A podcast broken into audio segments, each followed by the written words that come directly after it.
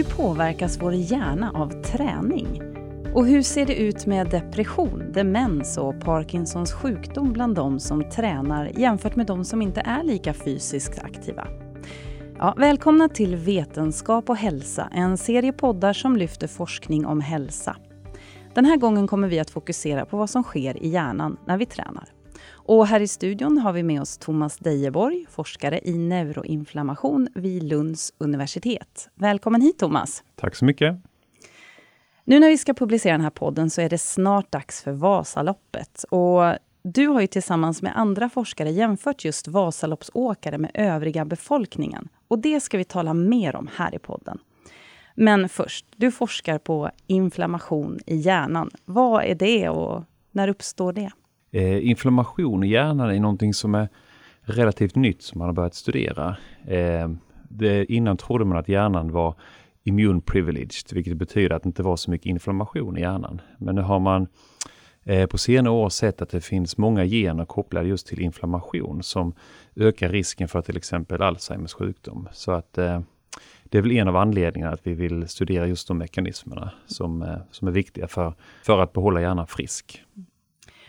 Och du har ju också intresserat dig för hur hjärnan påverkas när vi tränar. Innan vi går in på vad ni har sett i era studier om Vasaloppsåkare, vad är det som händer i hjärnan när vi tränar? Vad kan man säga om det? Eh, det är flera olika saker som, som händer i hjärnan. Man kan se att det bildas fler kopplingar mellan nervcellerna.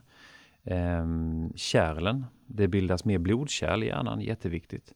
Eh, om man tittar på dem, det finns ju då grå substans, eller som man kallar dem lilla grå, där man har nervcellerna. Eh, och sen så har man då banorna, eh, den vita substansen som de, som de kommunicerar eh, mellan. Så båda de här delarna eh, blir större. Va? Även både den vita och den grå substansen. Och musklerna, musklerna bildar flera ämnen.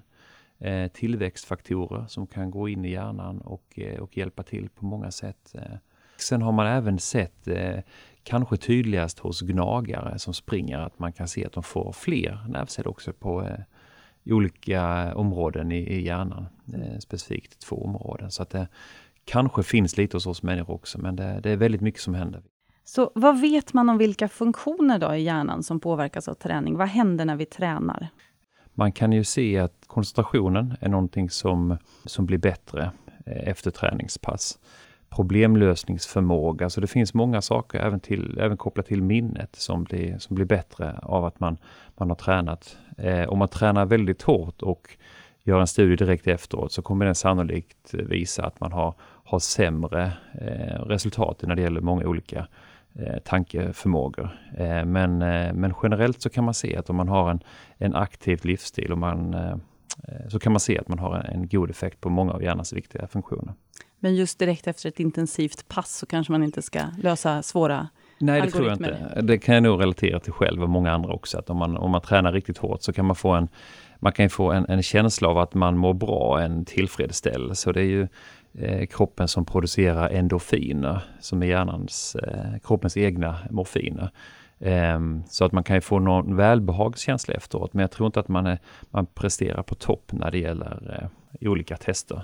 Vi hör ju allt mer om hotet av ett stillasittande liv där vi går från skolbänk eller vi går från arbetsstolen till tv-soffan. Vad händer med hjärnan om vi inte tränar, om vi vänder på det? Det är en rätt så bra fråga. Man kan nog se det som så att vi är gjorda för att ha en aktiv livsstil. Att röra på oss, att få en pulshöjning varje dag. Så om man inte rör sig så har man inte de naturligt positiva effekterna som man har av att ha ett, ett aktivt liv finns en del studier som tittar också på om man, eh, om man slutar träna och det kan man se att sinnesstämningen eh, ofta blir, blir sämre. Va? Eh, lite, kanske inte kopplat direkt till depressionsdiagnos, men att man, man känner, man mår inte riktigt lika bra om man, om man har ett stillasittande liv. Jag tror många kan relatera till det. Och sen kan man ju ibland få intrycket av träning är liksom ett, en jättebra lösning på väldigt många problem, både depression och annat. Vad, vad ska man tänka om det?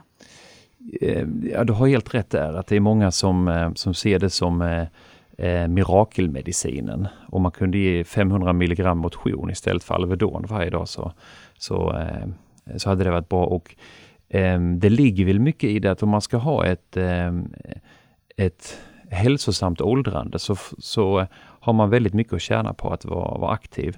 Sen är det frågan om vilka aktiviteter man ska göra när det gäller att eh, gå långa promenader eller vad som är mycket populärt nu för tiden är den här högintensivträningen.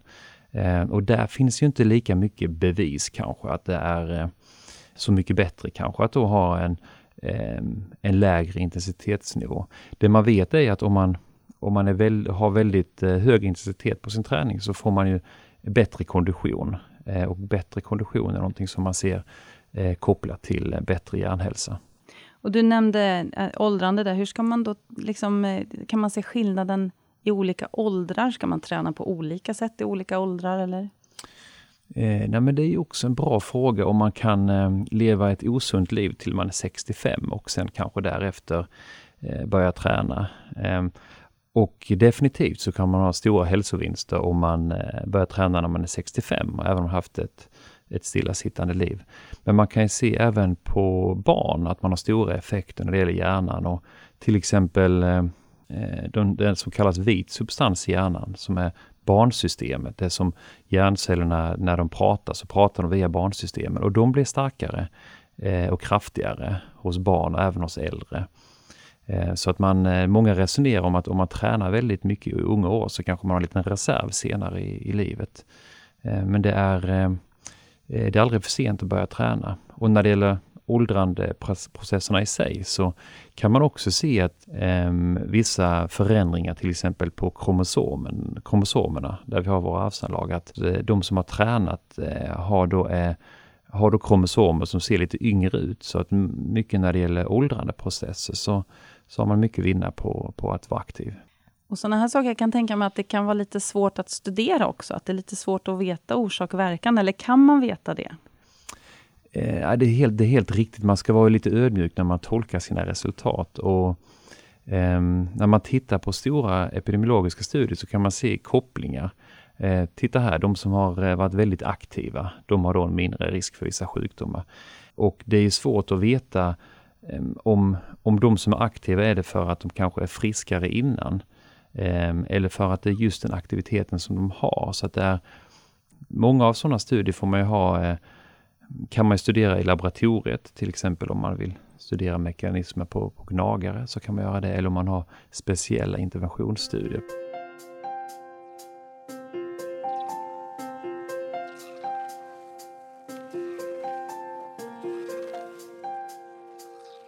Enligt Vasaloppets hemsida har mer än en och en halv miljon människor åkt i något av Vasaloppen sedan starten 1922. Och du har ju tillsammans med andra forskare haft möjlighet att följa en ganska stor grupp av de här, nämligen om vi ska vara specifika så är det 197 685 personer som har åkt Vasaloppet någon gång mellan 1989 och 2010. Och sen har ni jämfört det med en lika stor grupp från den övriga befolkningen. Och I slutet av förra året så publicerades de här resultaten i olika vetenskapliga artiklar. Jag träffade Martina Svensson som i vår kommer att lägga fram sin avhandling vid Lunds universitet för att höra mer om vad ni fann när ni studerade depression i de båda grupperna. Hallå! Här ligger du och svettas. Ja. Hej. Hej. Jag ska stänga av uh, musiken. Ja, ja. Martina, du har ju tillsammans med Thomas Dejeborg och andra forskare undersökt hur många som drabbats av depression bland en stor grupp Vasaloppsåkare och jämfört med övriga befolkningen. Vad såg ni för resultat? Eh, vi har ju jämfört cirka 200 000 skidåkare med en matchad generell befolkning som är lika stor, alltså 200 000 ytterligare individer Eh, så det blir 400 000 tillsammans och då har vi följt dem mellan åren 1989 till 2010, det vill säga upp till 21 års uppföljning. Och det vi såg bland skidåkarna då är att de drabbas bara hälften så ofta av depression jämfört med den övriga befolkningen. Hur länge efter att de hade åkt Vasaloppet, den gruppen, hur länge efter det jämförde ni? Det spelar lite roll från eh, person till person, men vi har ju ett eh, upptagningstid från 1989 till 2010. Så när man åkte däremellan så följer vi från att man åkte första gången till 2010. Så låt oss säga att Sven 40 år, åk, eh, som är 40 år gammal åker år 1989. Då följer vi honom ända till 2010, det vill säga 21 år. Och den personen som vi har matchat Sven med som inte åker skidor, han heter Olof och ligger på soffan eh, 1989 och då följer vi honom också till 2010. Och sen kan det komma till skidåkare eh, allt eftersom. Så vi kan ju för vissa kanske kommer till 1995 och då följer vi dem därifrån och fram till 2010. Att man följer, det betyder väl egentligen att man tittar i olika register då för att se utfall. Precis, det vi drar nytta av här är ju det unikt stora eh, nationaltäckande svenska patientregistret där alla sjukhusställda diagnoser registreras och då kan vi ju se exakt när de registreras. Ja, vi kanske för tydlighets skull ska säga att det är inte så att ni kan veta exakt att just Sven har fått en depression. Eh, att ni kan liksom veta att just den här personen har fått, utan det är ju avidentifierat. Skilde sig resultaten åt mellan män och kvinnor? Eh, ja, det gjorde det. Vi kunde se hos båda könen att skidåkning var förknippat med en lika låg risk för depression hos både kvinnor och män. Men när vi kollade på hur snabbt de körde eh, Vasaloppet så såg vi skillnader, väldigt tydliga skillnader mellan kvinnor och män. Där ser vi att de män som har kört snabbast, eh, alltså har en kortast tid på loppet, de eh, hade en ytterligare minskad risk för depression eh, jämfört med långsammare manliga åkare.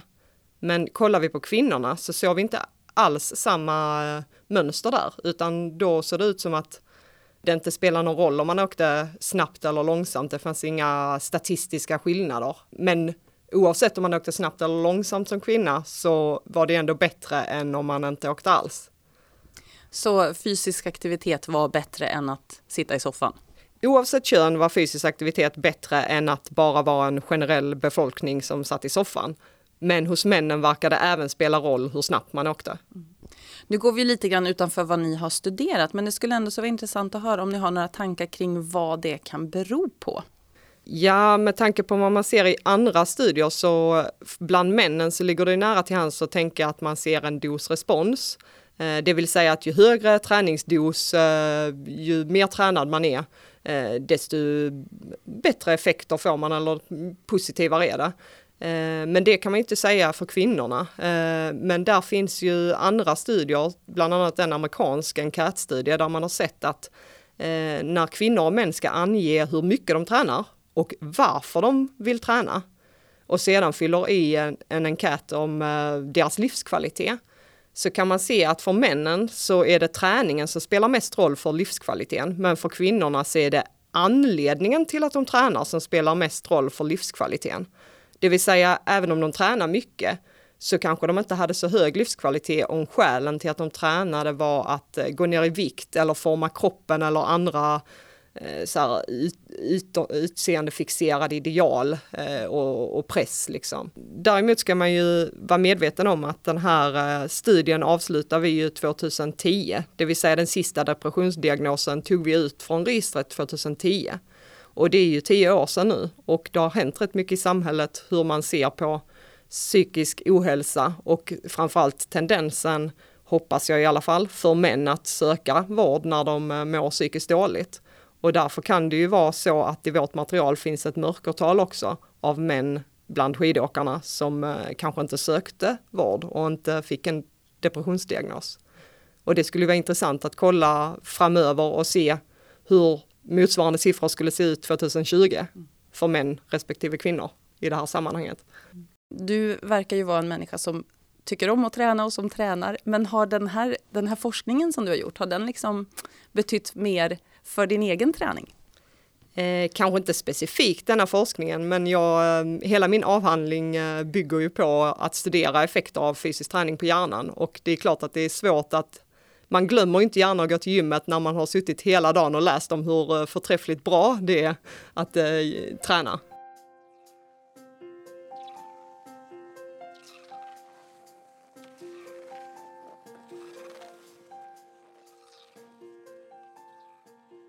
Ja, Thomas, ni undersökte också förekomsten av olika demensdiagnoser i båda grupperna. Berätta, vad såg ni för resultat? Eh, ja, det var en, en, fantastisk möjlighet att studera då nära 200 000 som har åkt Vasaloppet och lika många då som man kallar det matchade kontroller. Så då tittar man att de har samma kön, samma ålder och bor på samma plats i Sverige. Eh, och så ville vi titta då hur ser det ut med eh, Eh, risken att få demens om man åkt Vasaloppet eller om man inte åkt Vasaloppet. Eh, och där såg vi en jättetydlig skillnad. Så att tittar man på demens generellt så eh, så hade man en väsentligt lägre risk att, att få demens. Sen ville vi gå vidare och titta på de, de två vanligaste demensdiagnoserna. Och då i Sverige har vi ju ungefär 150 000 som har demens och eh, merparten av dem, två tredjedelar, är Alzheimer och sen det näst vanligaste är ju vaskulär demens. Det är ungefär 20 till 30 procent av demensdiagnoserna är vaskulär demens. Jag tror vi behöver reda ut begreppen här. Vad är skillnaden mellan vaskulär demens och Alzheimers?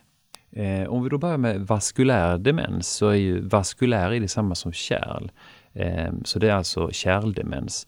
Man kan även, eh, det har även benämning, benämning som småkärlssjuka.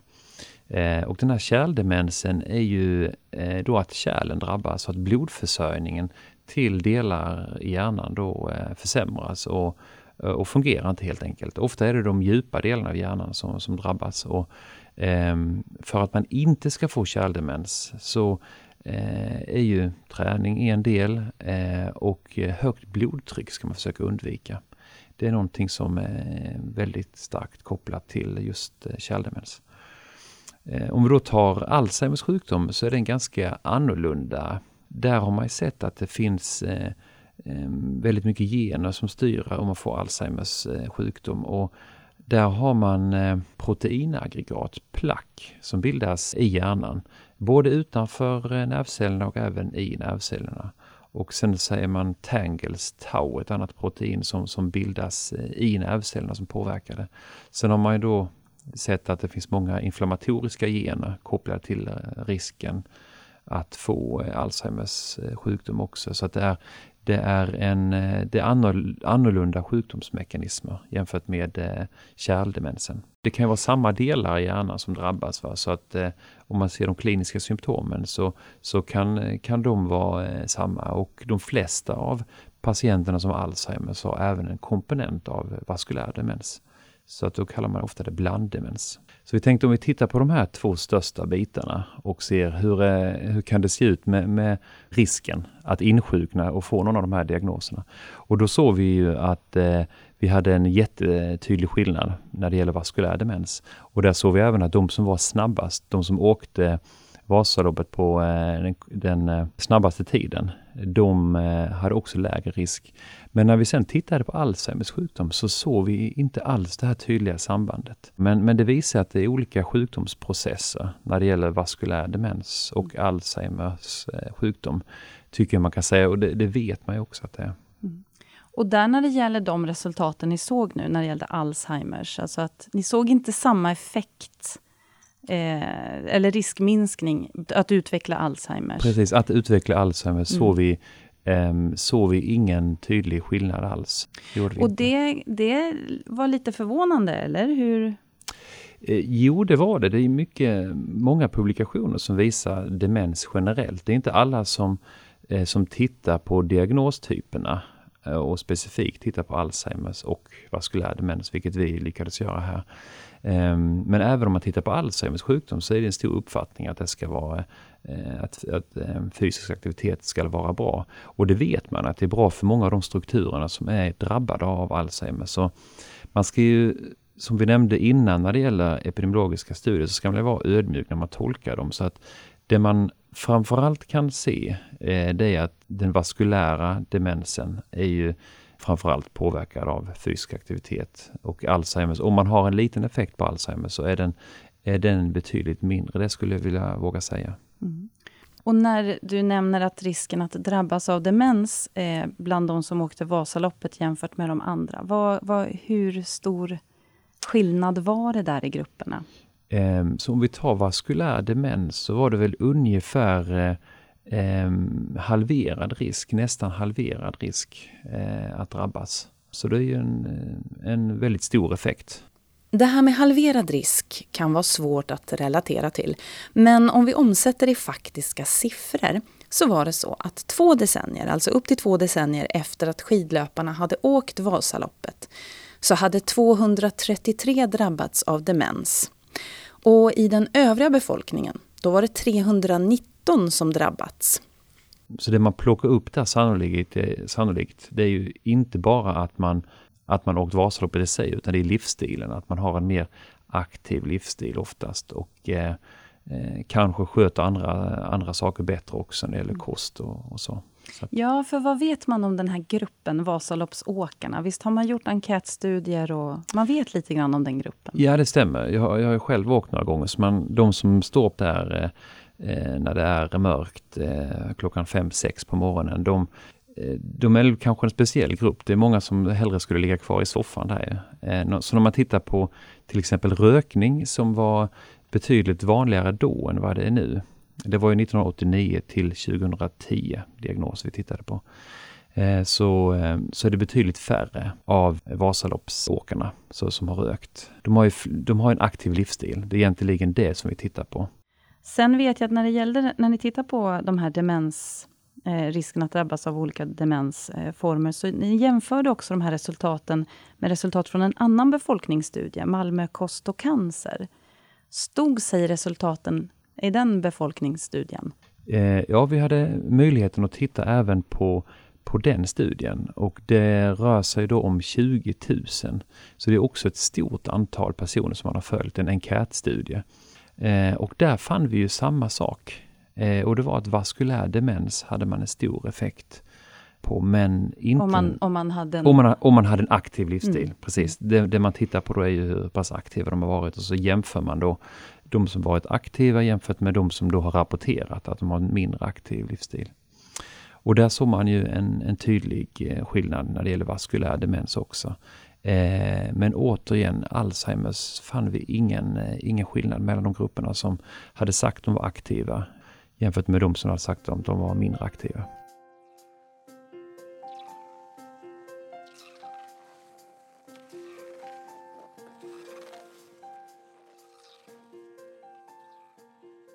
Ni studerade också förekomst av Parkinsons i de här båda grupperna, alltså Vasaloppsåkarna och de matchade övriga befolkningen. Vad såg ni då?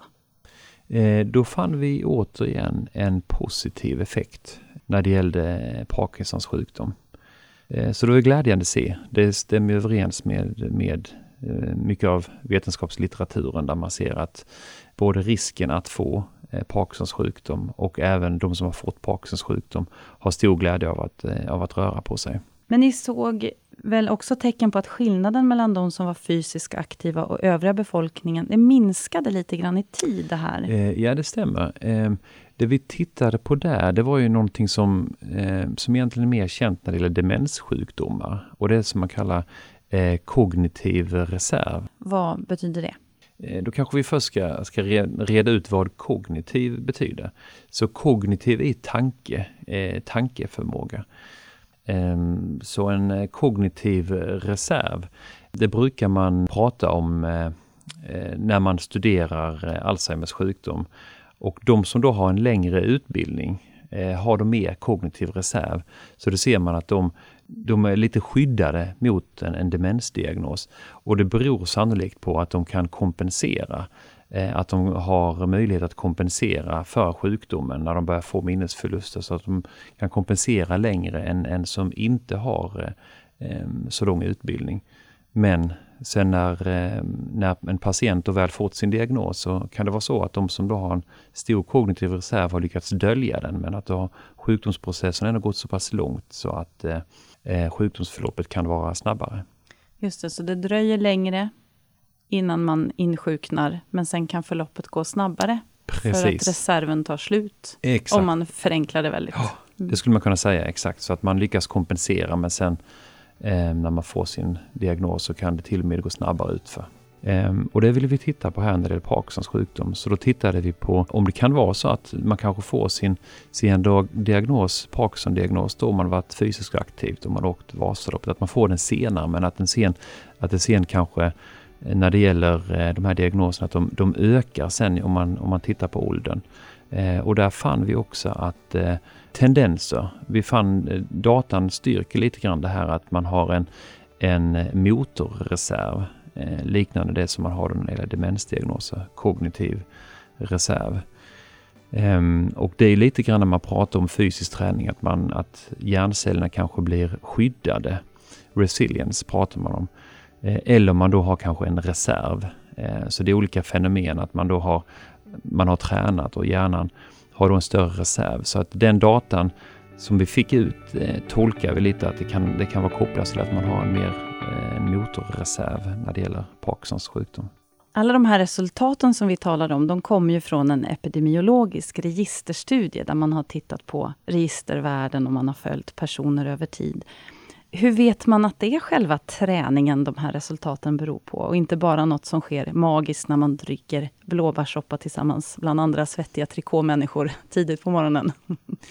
Eh, du har helt rätt där. Det är faktiskt ingenting som vi, vi kontrollerar för hur mycket blåbärssoppa som, som de, har, de har druckit och det är därför, som du nämnde, så finns det studier som tittar på de som åkt Vasaloppet, eh, lite grann vad de har för liv eh, utanför eh, den här dagen då de inte åker Vasaloppet. Och det, det är såklart, kräver mycket träning att åka ett Vasalopp och ofta så har de en högre fysisk aktivitet och sundare kostvanor.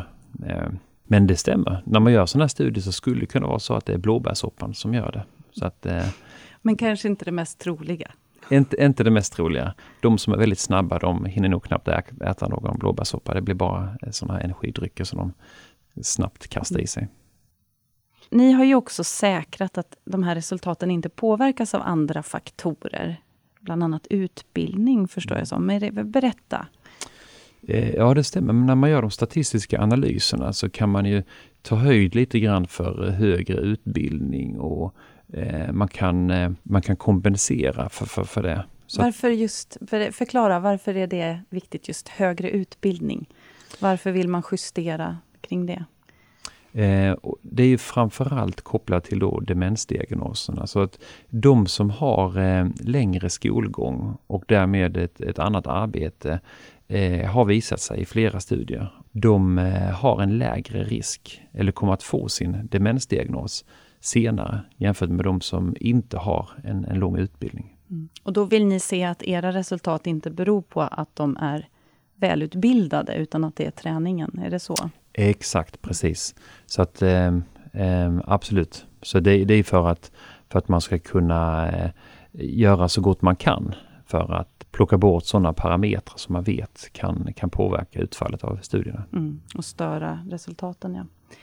Ja, för er lyssnare som vill ta del av mer detaljerad information om de här studierna så vill jag bara säga att vi länkar till det på vår hemsida vetenskaphalsa.se och kika in under fliken podd. Och vi börjar närma oss slutet på det här avsnittet. Men Thomas, jag tänkte fråga, har du stött på några myter när det gäller hjärnan? Ehm, en av de vanligaste myterna det är nog det här att man, och det fick jag nog höra från min egen far när jag var liten, att man använder bara 10% av hjärnan. Eller det var någonting som cirkulerade. Jag tror det finns kvar fortfarande. Eh, och det stämmer ju inte alls. Att evolutionen skulle ha skapat en, eh, en väldigt avancerad hjärna som då, trots att den bara väger 2% av kroppsvikten, tar 20% av allt syre Eh, bara för att sen använda 10 det låter inte logiskt. Och så är det inte heller, så det är en myt som jag gärna vill, vill slå hål på. Mm, vad bra. Då tackar vi för det. Men du har ju själv åkt Vasaloppet, eller hur? Mm, det stämmer. Jag åkte två gånger. Kände, kändes det bra? Eh, ja, det gjorde det. Det. det var då jag fick idén också till de här studierna. Eh, kändes bra och kändes bra. De sista milen där kändes kanske inte lika bra som de första, men, eh, men det är en fantastisk upplevelse, så det kan jag rekommendera att man, man åker och tillhör den gruppen som har lägre risk att få sjukdomar kopplade till hjärnan också. Ja, och för transparensens skull skulle jag då kanske avslöja att jag hör till den gruppen som inte har åkt. Okej. Okay. Jag vågar inte säga här att jag kanske har det framför mig, för då är det så många som kan hålla det mot mig. Eh, jag vet inte riktigt hur det är med er som lyssnar, men även om Vasaloppet känns långt borta för mig, så visst blir man motiverad att ta tag i träningen i alla fall. För det behöver man inte åka Vasaloppet för att göra. Tack Thomas Dejeborg för att du tog dig tid att komma hit och berätta mer för oss om er forskning. Mm, tack så mycket själv. Tack för att jag fick komma hit. Mm. Du har lyssnat till Vetenskap och hälsa. Tekniker idag är Patrik Jävert, Skånes universitetssjukhus. Och vill du veta mer om träningens effekter på vår kropp så har vi också ett avsnitt där vi tittar närmare på vad som sker i våra muskler och i vårt hjärta när vi tränar. Och på vår hemsida vetenskaphalsa.se kan du fortsätta hålla dig uppdaterad om forskning som rör vår hälsa. Jag heter Tove Smeds. Tack för att du lyssnat.